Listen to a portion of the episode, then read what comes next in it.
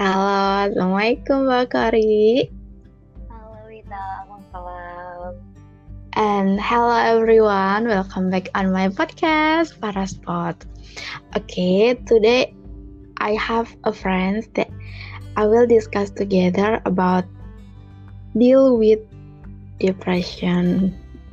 Dan Mbak Kori ini adalah salah satu orang yang pernah patah hati dan mengalami depresi. Jadi mari kita ulik beberapa hal yang perlu kita pelajari dari Mbak Kori. Oke? Okay? Oke, okay, kita ngobrol santai aja ya, Mit ya. Iya lah Mbak, santai aja lah. Meskipun ini topiknya agak berat, ya kita harus bawa santai lah, ya. nah, nih ngomong-ngomong tentang depresi nih Mbak. Mbak pernah depresi itu kapan sih gitu? Um, yang de- mak maksudnya gini ya tiap orang tuh pasti uh, sering banget sih depresi cuman kadang kita nggak sadar gitu. Tapi yang uh, bener-bener literally yang depresi yang sedepresi depresi depresinya tuh um, waktu semester akhir di kuliah kali ya. Jadi waktu itu case-nya itu um, patah hati biasa lah ya anak muda ya elah jadi waktu itu aku um, sempet putus jadi aku punya pacar. Terus putus sama pacar aku karena uh, saat itu aku diselingkuhin dan emang salahnya di sini sih ketika kita menjalin suatu hubungan enggak sih ini aku doang sih. Ketika aku menjalin suatu hubungan aku tuh nggak pernah berpikir kalau misalnya itu tuh akan selesai jadi ekspektasi aku itu sudah sangat berlebih harapan itu sudah sangat berlebih gitu kan. Jadi ketika hal itu tidak sesuai ekspektasi kamu maka di situlah uh, kamu akan jatuh ke tempat yang sejatuh-jatuhnya. Jadi ketika menjalin suatu hubungan aku tuh nggak pernah berpikir kalau misalnya itu akan main-main. Jadi aku selalu berpikir kalau misalnya itu akan long lasting gitu. Kita akan uh, semakin bertahap um, menjalin suatu hubungan yang akan menjadi sesuatu hal yang serius gitu. Tapi ternyata uh, di tengah jalan um, harapan yang aku bikin atau ekspektasi yang aku bikin tuh nggak sesuai yang aku mau gitu. Jadi di situlah akhirnya aku jatuh ke kondisi yang uh, bisa dibilang depresi banget sih waktu itu. Nggak pernah sedepresi itu selain waktu itu gitu. Wah itu ya. Jadi pengalamannya depresi itu karena patah hati itu sendiri diselingkuhin sama mantan pacar ya, ya mbak. Gitu. Nah selain itu nih mbak uh, menurut pengalaman mbak sendiri atau pengalamannya teman-teman mbak gitu kan sebenarnya depresi ini selain disebabkan oleh patah hati itu sendiri itu bisa disebabkan oleh apa aja sih gitu. Oke. okay. Nah, jadi prinsipnya gini, sebenarnya prinsipnya adalah uh, kapan sih depresi itu muncul? Jadi depresi itu relate sama kehilangan. Nah, kehilangan di sini tuh gak cuma pacar aja, maksudnya kita bisa kehilangan apa pun gitu. Jadi depresi itu bisa banget terjadi kalau misalnya kita merasa kehilangan nah kehilangan tuh bisa bisa eh, nggak cuma orang aja maksudnya nggak cuma orang yang kita sayang aja bisa aja kita ke kehilangan mimpi gitu. Kehilangan harapan tempat bergantung tempat bersandar terus cita-cita kehilangan ekspektasi itu juga mungkin banget. Kehilangan harta benda sering banget kan kalau misalnya kadang kita melihat gitu kan uh, orang di sekeliling kita gitu habis kecurian motornya hilang atau mobilnya hilang tiba-tiba dia langsung uh, depresi banget tiba-tiba nggak mau ngapa-ngapain gitu. Itu juga bisa karena dia uh, intinya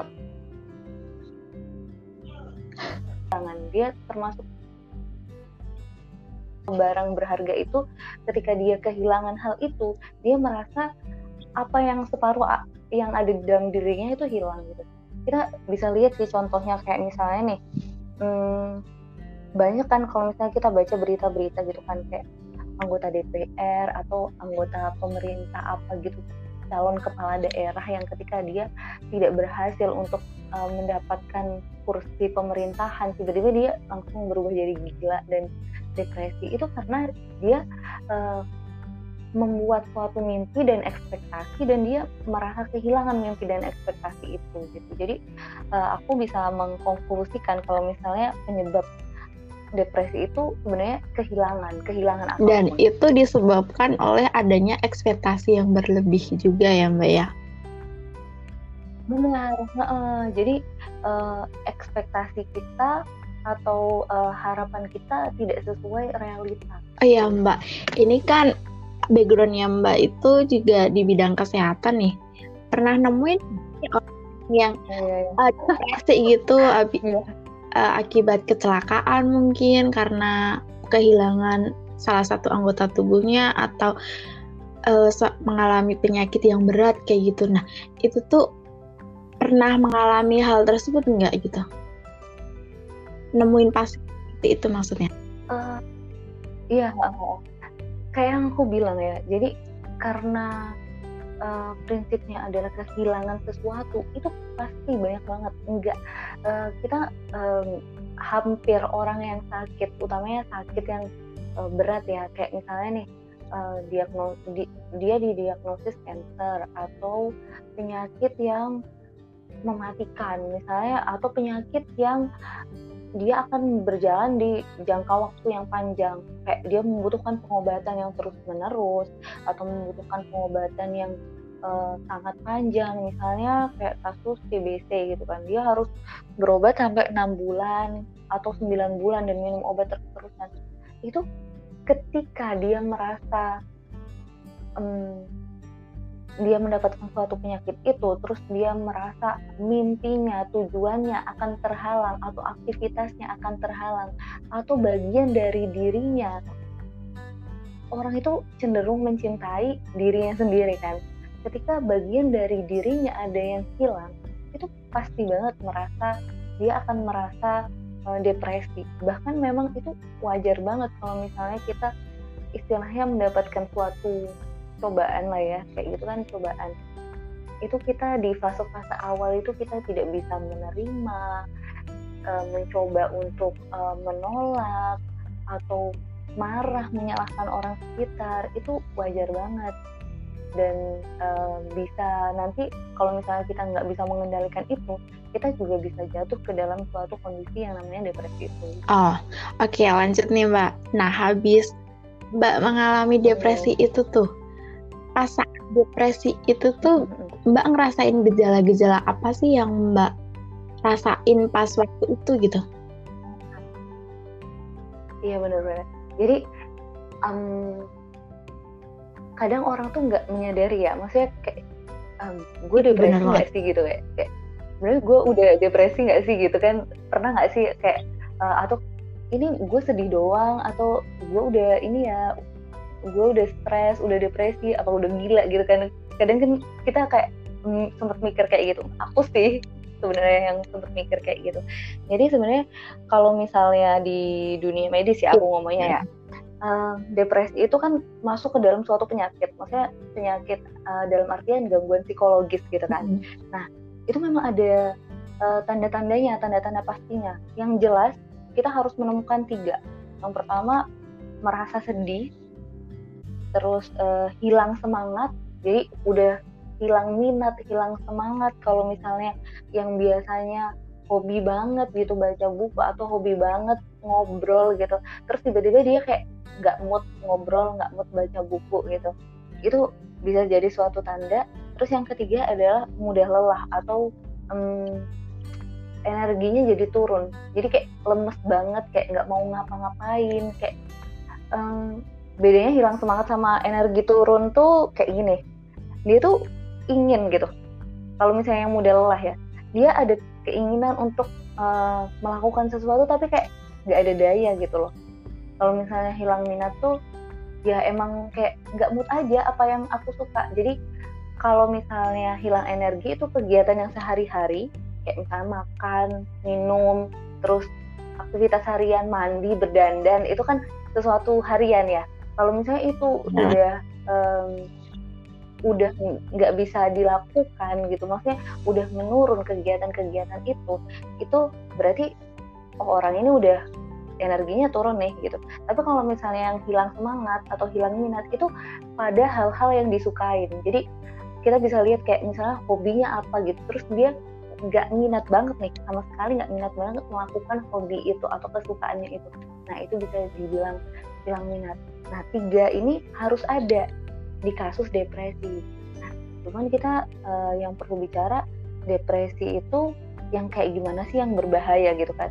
Jadi pasti nih orang-orang kalau misalnya cuman dari tiga ini pasti udah pernah kan kayak Mita sendiri kayak pasti udah pernah nggak sih kayak merasa sedih hilang semangat dan kayak energinya turun gitu? Sering banget. Iya nggak sih? Ya sering banget itu mbak. Jadi nah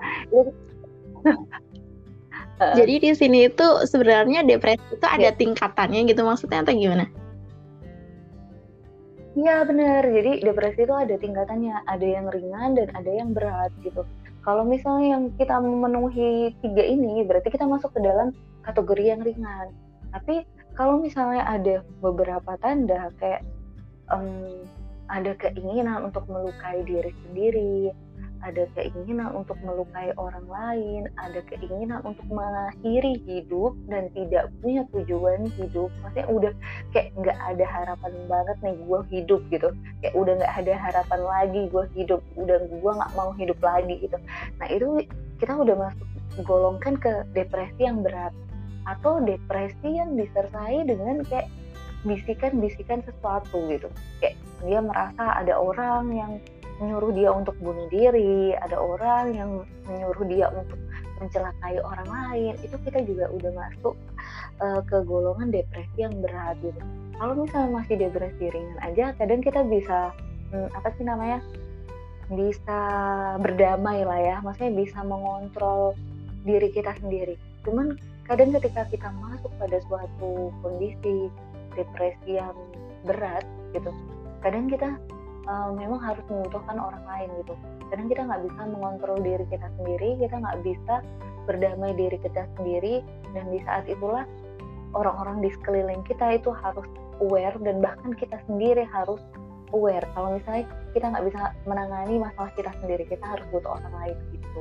Nah itu mbak ngomongin tentang depresi yang berat itu sendiri kita sendiri kan tadi Mbak bilang kita harus aware, orang lain tuh harus aware. Nah, kadang itu kita juga menutup ya. diri gitu loh Mbak terhadap orang lain karena rasa kita worthless gitu kan karena depresi itu sendiri gitu terus abis itu udahlah aku pengen bunuh diri aja juga nggak penting lagi kan kayak gitu rasanya gitu kan terus di sisi lain orang lain itu juga punya urusan masing-masing dan kadang tuh nggak aware dengan kondisi sekelilingnya gitu. Apalagi bertemu dengan orang yang depresi kayak gitu sampai depresi berat kayak gitu.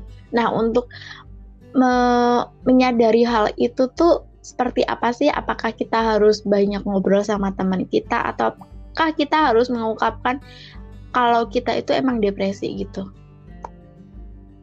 Nah iya jadi ini ketika kita sudah masuk ke dalam suatu fase yang depresi ringan gitu ya itu uh, ada beberapa ada beberapa hal yang memang kita harus lakukan menurut aku ini based on uh, pengalaman aja ya maksudnya based on experience aja iya.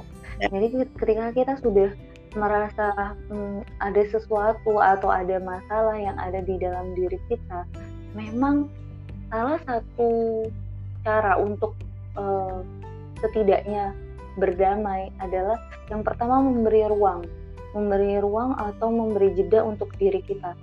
Ya udah kasih waktu untuk diri kamu untuk sedih-sedih nggak masalah gitu. Ya wajar aja nggak sih kalau misalnya kita kehilangan terus kita sedih. Manusiawi gitu. itu. Nah, uh, apa sih namanya? Nah, handphone kita hilang gitu. Wajar aja nggak sih sedih-sedih gitu kayak kesel sedih gitu. Ya wajar gitu. Cuman kita harus tahu sampai kapan kita akan sedih gitu. Kayak kasih batas buat diri kita untuk merasakan hal itu gitu. Yang kedua hmm, memang cara um, melepaskan stres dan kesal adalah dengan salah satunya dengan bercerita. Nah bercerita dan meluapkan apa yang kita rasakan. Jadi apa yang kita rasakan itu memang harus tersampaikan gitu. Cuman cara menyampaikan orang itu beda-beda. Maksudnya gini ada orang yang memang um, tipenya kayak suka banget ngobrol gitu ya. Masih emang dia tipe-tipe orang yang suka ngobrol gitu. Jadi sampaikan apa yang kamu rasakan ya udah sama orang yang kira-kira kamu percaya gitu. Tapi kalau misalnya um, kalian merasa aku nggak nyaman nih ngobrol sama orang ini gitu maksudnya aku nggak menemukan orang yang nyaman gitu. Ekspresikan aja lewat apa gitu lewat apa pun. Misalnya lewat tulisan kah atau misalnya lewat teriakan nyanyian atau apa pun itu yang penting kita bisa mengekspresikan gitu. Itu sih. Tapi uh, aku sih secara pribadi akan lebih lega kalau misalnya ada orang yang dengerin masalah aku gitu. Jadi Nah, di sini juga itu salah satu cara untuk kita tidak jatuh ke dalam uh, depresi yang berat. Kenapa? Ketika kita uh, selalu merasa sendiri, terus tidak ada orang yang mensupport kita atau tidak ada orang yang mendukung kita dan tidak ada orang yang mengerti kita, maka kita akan merasa dunia kita itu benar-benar hancur dan kita udah tidak ada lagi harapan gitu kan untuk ke depannya. Ketika kita bersama orang, maka kita akan merasa ada orang-orang yang mensupport gitu, ada orang-orang yang masih mendukung lo gitu, ada orang-orang yang masih sayang sama lo sebenarnya gitu. Nah itu juga cara untuk mencegah biar kita nggak sampai ke fase yang depresi berat itu gitu.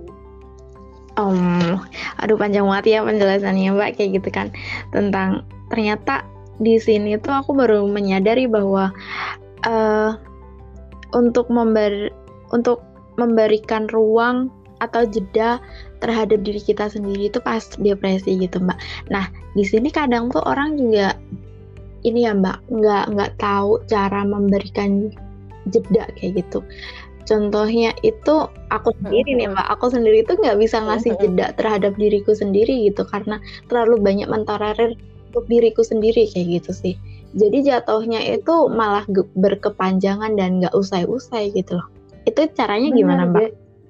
Nah kalau kalau misalnya uh, masing-masing orang tuh kan punya cara sendiri-sendiri ya untuk apa sih namanya uh, kasih ruang gitu.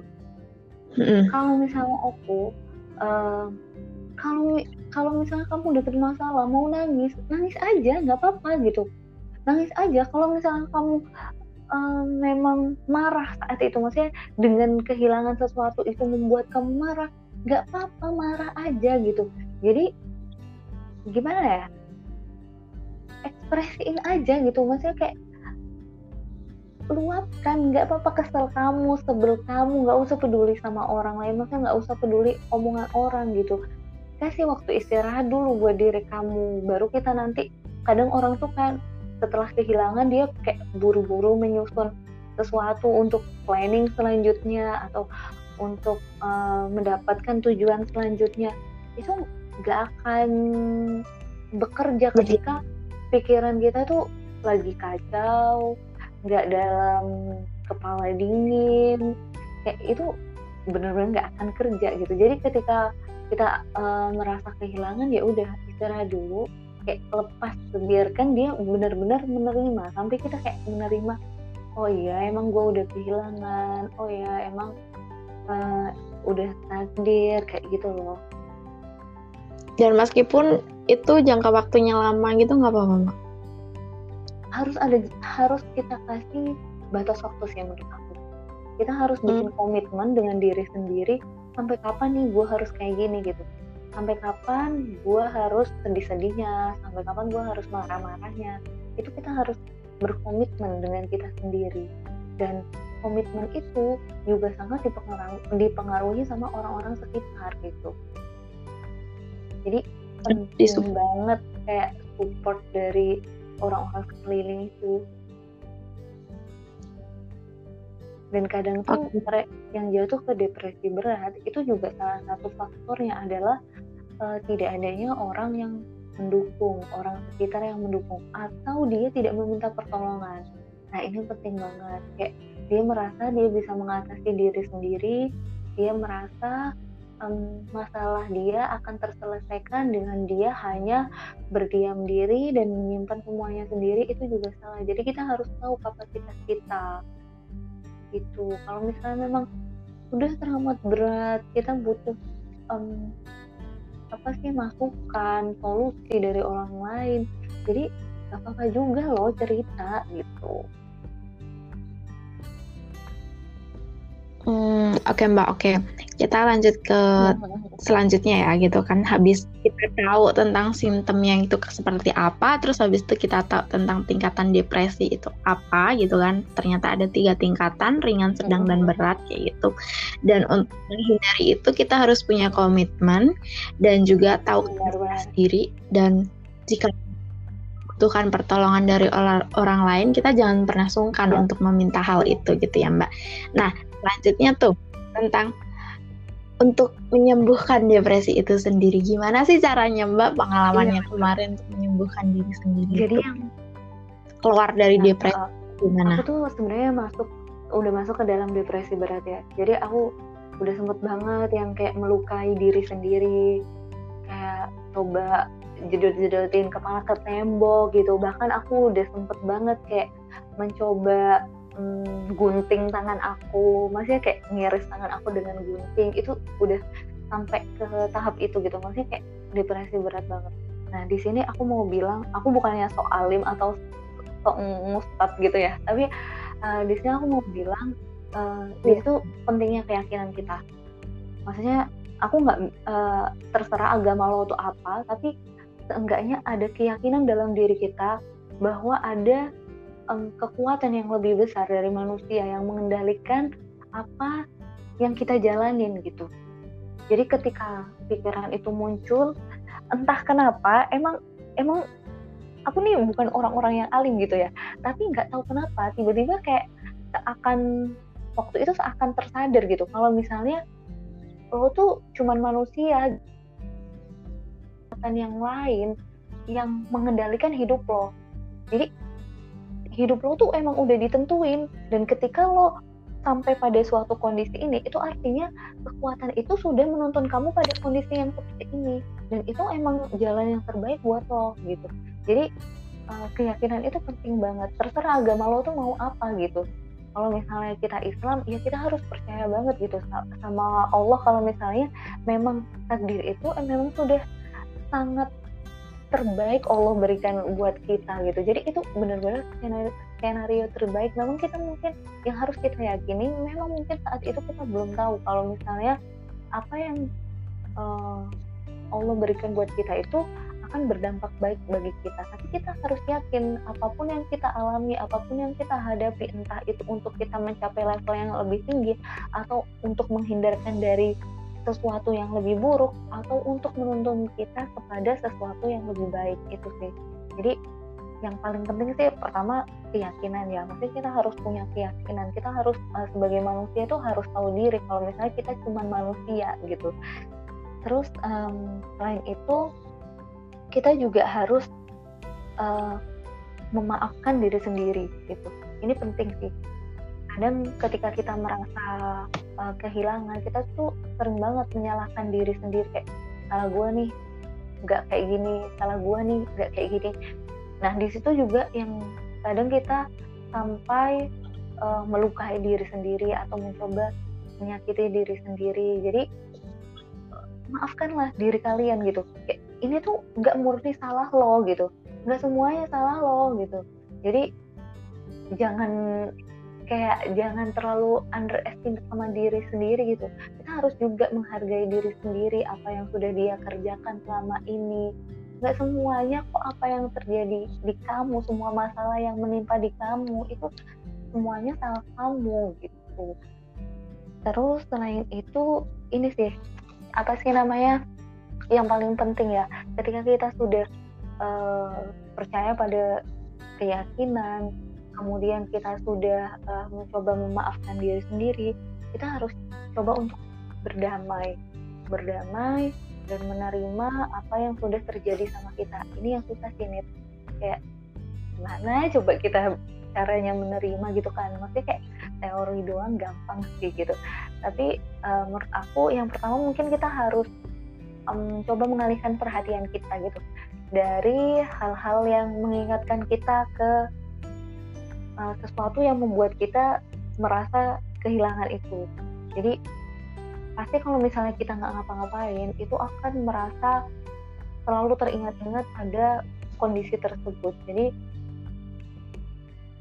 cari teman yang kayak tadi ya kita harus cari dukungan kita harus cari circle yang sangat bagus kita harus cari support yang sangat bagus terus kita juga harus menemukan sesuatu yang membuat kita happy jadi kita buat dulu diri kita itu senang kita buat dulu diri kita itu nyaman entah dengan apa pun itu mau dengan jalan-jalan, mau dengan makan, mau dengan refreshing, mau dengan menemukan hobi, kita harus bikin diri kita itu nyaman dan tenang dulu gitu. Kemudian hmm, aku ada sih, wow. uh, aku ada trik sih. Kalau misalnya nih, biasanya nih kalau misalnya kita lagi uh, depresi gitu kan, pernah nggak sih kamu ngerasa yeah. kayak pengen nangis terus gitu, atau kayak pengen sedih gitu? Pengen sedih terus terus kayak inget-inget kayak masalah yang membuat kamu sedih itu selalu kayak berputar-putar di kepala kamu dan nggak ada hentinya gitu? Iya nah, ngalamin itu ngerasa juga kan kayak gitu. Nah aku ada satu trik nih ketika kamu merasa kayak gitu cobalah untuk exercise jadi olahraga gitu pas muncul kepikiran untuk maksudnya kepikiran atau memori untuk kita kembali ke uh, sesuatu hal itu kita coba olahraga gitu.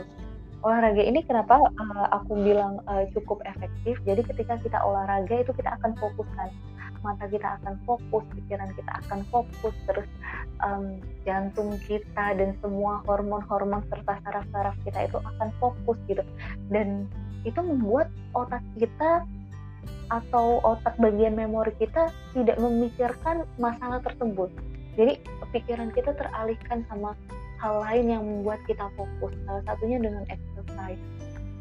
Setelah kita akan merasa lelah, maksudnya kayak uh, olahraga tuh kan bikin capek ya, bikin capek banget gak sih? Kalau bisa olahraga yang bener sih. Waktu itu sih aku cobanya tuh dengan jogging, maksudnya yang bisa ringan dan di bisa diaplikasikan di mana aja itu kan jogging kan ya. Jadi uh, waktu itu aku jogging setelah kita jogging kita akan merasa lelah. Nah ketika kita akan merasa lelah kita akan beristirahat kan. Beristirahat dan uh, lupa udah itu semua. Ketika kamu tidur istirahat itu kamu akan lupa soalnya ketika kita kadang merasa sedih kita tuh justru kayak nggak bisa tidur nggak sih? Kayak kepikiran hal itu gitu. Jadi di sini kalau misalnya kalian lagi kayak sedih gitu terus kalian melakukan olahraga kalian dapat beberapa manfaat sih menurut aku. Kayak kamu bisa mengalihkan perhatian kamu kamu bisa mengalihkan um, pikiran kamu kamu juga bisa kayak um, kembali apa sih menormalkan fungsi-fungsi tubuh kamu dengan mengaktifkan saraf dan beberapa hormon gitu. Terus kita juga bisa dapat istirahat yang cukup karena kita sudah merasa lelah ketika beraktivitas atau ketika berolahraga itu. Jadi kayak itu salah satu hal yang paling penting menurut aku olahraga ketika kalian stres. Oh, keren banget nih triknya dari Mbak Fari nih aku baru pertama kali nih maksudnya dengar ceritanya mbak yang pernah sampai selesai hmm. sekali gitu kan. Uh, aku juga pernah oh, mengalami ya? hal itu gitu kan. Ya pernah. Jadi beberapa kali aku hampir emang ambil pisau kayak gitu buat ngiris tangan aku sendiri. Kayak itu pernah juga gitu. Tapi yang aku inget tuh satu emang Tuhan kayak gitu. Aku yang ingat tuh kayak gini kalau aku bunuh diri itu nanti tanpa hisap loh aku langsung masuk neraka oh. gitu loh kalau dalam keyakinan aku. Itu yang yang pasti yang menggagalkan itu tuh itu tapi emang udah pernah terluka hmm, gitu kan. Uh, pergi ke kampus gitu kan harus nutupin kalau di perban kan kelihatan banget ya, ya jadi harus nutupin sebisa mungkin nggak orang lain kayak gitu kan. Nah ini triknya Mbak Kwari untuk yang olahraga mm-hmm. itu tuh bagus. Ternyata aku baru tahu polanya gitu kan. Jadi kalau emang kita lelah, terus habis itu istirahat yeah. udah iya. lupa gitu. Nah salah kalau aku kemarin tuh salah Mbak. Yeah. Jadi aku tuh malah tidur orang lain itu nggak bisa tidur, aku tuh malah pas-pasin buat tidur gitu. Aku bisa tidur sampai 12 jam sampai 18 jam kayak gitu kan. Jadi kamu waktu Dan itu how to deal with depression tuh kamu justru ini ya, justru menghabiskan waktu dengan tidur gitu. iya menghabiskan waktu dengan tidur habis makan tuh tidur tapi berat badan tuh nggak naik yeah. gitu kan sampai capek capek banget itu mbak. Tapi rasanya tuh emang capek gitu kan. Bangun-bangun nangis gitu kan. Itu nggak enak banget sih gitu. Tapi kalau mbak bisa bisa menyembuhkan diri dengan tadi ya olahraga terus sharing dengan teman kayak gitu. Kalau pengalaman aku aku lebih nyaman sharing ke temen tuh nyaman kayak gitu. Tapi pada akhirnya belakangan aku kurang nyaman gitu dan aku akhirnya memutuskan untuk pergi ke psikolog oh, iya, sih. Iya. Itu gitu. juga salah satu cara sih, Maksudnya Bantu. gini, uh, maksudnya uh, kita mencari pertolongan itu kalau memang di circle kita atau di lingkungan kita nggak ada yang mendukung dalam artian gak ada yang mendukung positif ya maksudnya kayak banyak nggak sih orang tuh atau uh, orang sekeliling kita yang kita cerita tuh kayak mereka nggak mensupport atau bahkan justru kayak menyalahkan diri kita. Nah itu nggak usah didengerin. Itu berarti kayak uh, lo udah salah nih. Maksudnya udah mencari pertolongan yang salah. Nah kalau misalnya emang kita nggak menemukan orang di sekitar kita yang memang kira-kira bisa mensupport psikolog psikiater dan dokter itu menurut aku juga bisa menjadi uh, penolong terbaik. Maksudnya kita nggak apa-apa loh men men mencari pertolongan ke mereka gitu nggak apa-apa kita minta tolong ke mereka itu wajar aja gitu. Jadi kalau misalnya emang nggak ada orang di sekitar kita ya uh, mereka merupakan cara yang terbaik untuk aku. Iya sih mbak. Aku juga setuju itu cara terbaik aku sampai akhirnya aku bisa menaikkan berat badanku itu ya juga setelah aku konsultasi dengan psikolog gitu kan. Dan dulu mungkin persepsi aku sendiri terhadap psikolog itu tuh bagi orang yang udah hmm. gila gitu kan tapi ternyata itu banget gitu loh. Setelah aku bertemu dengan rekan hmm. aku kerja itu tuh kan kalau karir. Beliau psikolog karir gitu di UGM eh sebut sebut sebut Gak universitas nggak apa-apa ya. Itu ya terus abis itu tuh aku ini apa konsultasi gitu. Mbak bisa nggak ya? Kayak gitu kan boleh nggak ya aku konsultasi gitu? Nggak apa-apa kayak gitu kamu konsultasi aja gitu kan. Tapi aku nggak sih eh, konsultasi nggak ke beliau sih. Soalnya kan dia psikolognya oh, iya. karir gitu kan gitu ya, sih. bantu. Terus lagi uh, apa nah. sih namanya? Ketika kamu kamu kan cerita ya kalau misalnya pas kamu uh, depresi itu kamu udah tidur maksudnya udah tidur lama tapi kamu tetap kayak merasa capek gitu kan. Aku sih bisa bilang gitu iya uh, tidur kamu tuh nggak di kualitas yang bagus gitu. Jadi kuantitas aja yang banyak. Cuman kayak karena pikiran kamu tuh nggak tidur jadi tidur kamu tuh kualitasnya tuh nggak bagus. Nah di situ kayak uh, useless banget kamu tidur. Kamu nggak uh, mendapatkan benefit dari tidur itu sebenarnya gitu iya itu aku kayak ngebuang waktu aku jadi nggak produktif gitu kan. Mending kalau ini yang caranya mbak olahraga gitu kan. Menyehatkan badan kayak gitu setidaknya. Terus habis itu lebih energik gitu. Kalau aku enggak nah, sih. itu sih. Jadi sadar. Oke nih mbak. Lanjut okay. lagi ya. Nah setelah kita setelah kita hmm. nih udah mencoba untuk menyembuhkan dengan tadi menguatkan keyakinan kita tentang Tuhan kita kayak gitu. Terus mencoba untuk memaafkan diri. Habis memaafkan diri kan kita bisa berdamai dengan diri kita sendiri tuh. Terus habis itu kita mulai cari lagi teman yang memang menjadi benar-benar support system kita. Terus habis itu kita menyibukkan diri dengan yang happy happy dan jangan lupa untuk berolahraga gitu kan. Nah setelah itu nih kita udah benar-benar healing kayak gitu kan udah sembuh dari depresi itu kalau dari pengalamannya Mbak itu apa sih yang Mbak lakukan setelah depresi itu kayak gitu? After depresi itu Mbak mulai ngapain aja gitu? Kalau aku sih kayak mulai uh, fokus lagi ya sama diri aku. Jadi prinsip aku waktu itu pokoknya gue harus bahagia dulu gitu. Ya, gue nggak peduli orang lain, yang penting gue harus happy dulu gitu. Jadi aku melakukan semua hal yang memang fokus hanya untuk kebahagiaanku gitu. Jadi waktu itu kan emang di semester semester akhir ya maksudnya kayak aku udah mau uh, selesai S1 waktu itu sih. Jadi kayak ya udah aku menyusun rencana menyusun uh, rencana untuk benar-benar kayak meraih apa yang aku mau kayak tujuan aku aku harus skripsi bulan ini aku harus wisuda bulan ini terus apa yang aku lakukan uh, setelah apa sih namanya setelah wisuda terus kayak karena waktu itu uh, problemnya romance ya maksudnya kayak karena masalah uh, percintaan gitu kan itu aku juga uh, bikin plan maksudnya aku bikin plan tentang kehidupan nanti kehidupan uh, percintaan aku tuh harus kayak gimana gitu. Biar aku nggak mengulang sesuatu hal atau kesalahan yang sama gitu. Jadi waktu itu sih aku kayak oke okay, kalau misalnya kayak gini karena aku tipe orangnya yang serius maksudnya aku ketika menjalani suatu uh, hubungan aku tuh ada adalah tipe-tipe orang yang serius maka aku uh, saat itu kayak memutuskan gitu kan.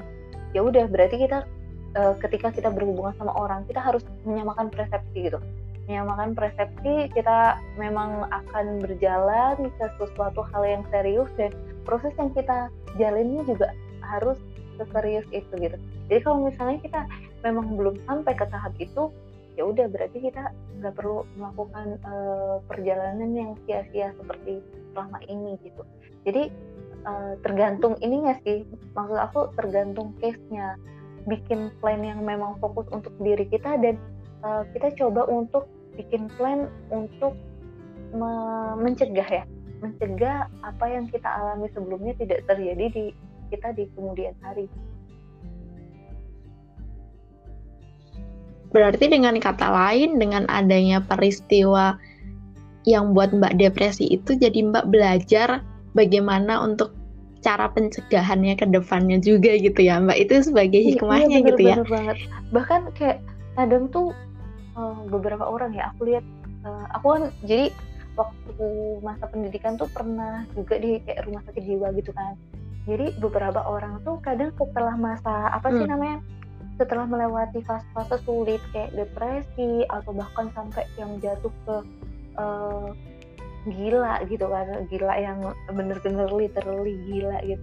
Ketika dia kembali ketika dia sudah healing bener-bener healing dari semua uh, kondisi itu dia akan bisa benar-benar menjadi ses, uh, ke, uh, pribadi yang sangat berbeda dengan uh, dia yang sebelumnya gitu. Jadi uh, ada orang yang kayak introvert gitu kan. Ketika dia sudah uh, apa sih namanya melewati kondisi ini dia bisa bisa banget jadi orang yang extrovert gitu. Jadi uh, ada hikmahnya juga sih. Maksudnya kayak personality kamu bisa aja berubah menjadi sesuatu hal yang lebih baik. Dan lebih positif.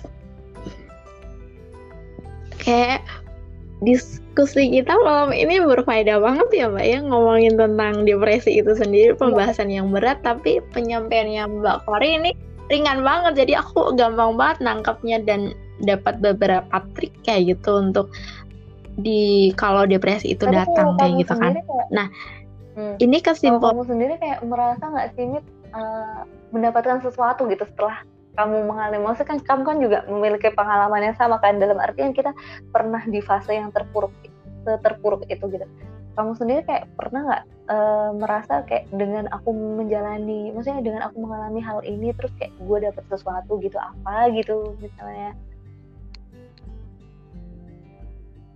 Iya sih mbak. Aku ngerasa itu aku bersyukur sih kalau pas saat-saat depresi itu kayak aku worthless banget sih. Kayak udah nggak nggak ada nggak ada siapa-siapa lagi yang bisa aku pertahanin kayak gitu kan setidaknya atau enggak aku benar-benar udah kehilangan diri aku sendiri sih waktu depresi itu. Dan selalu menyalahkan diriku sendiri terhadap apa yang terjadi gitu.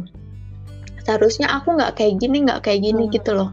Nah pas setelah habis itu nih setelah menerima dan memaafkan diri itu sendiri kan setelah mencintai diri kita sendiri nih kalau katanya Mbak.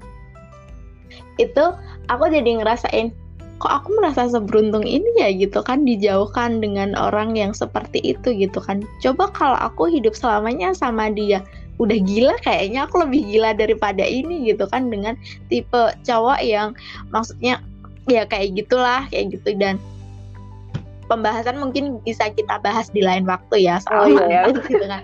Nah itu aku, jadi merasa lebih beruntung gitu mbak. Aku merasa sekarang gitu. Iya, iya. Jadi menghindarkan aku malah pikirnya tuh ke depannya gitu.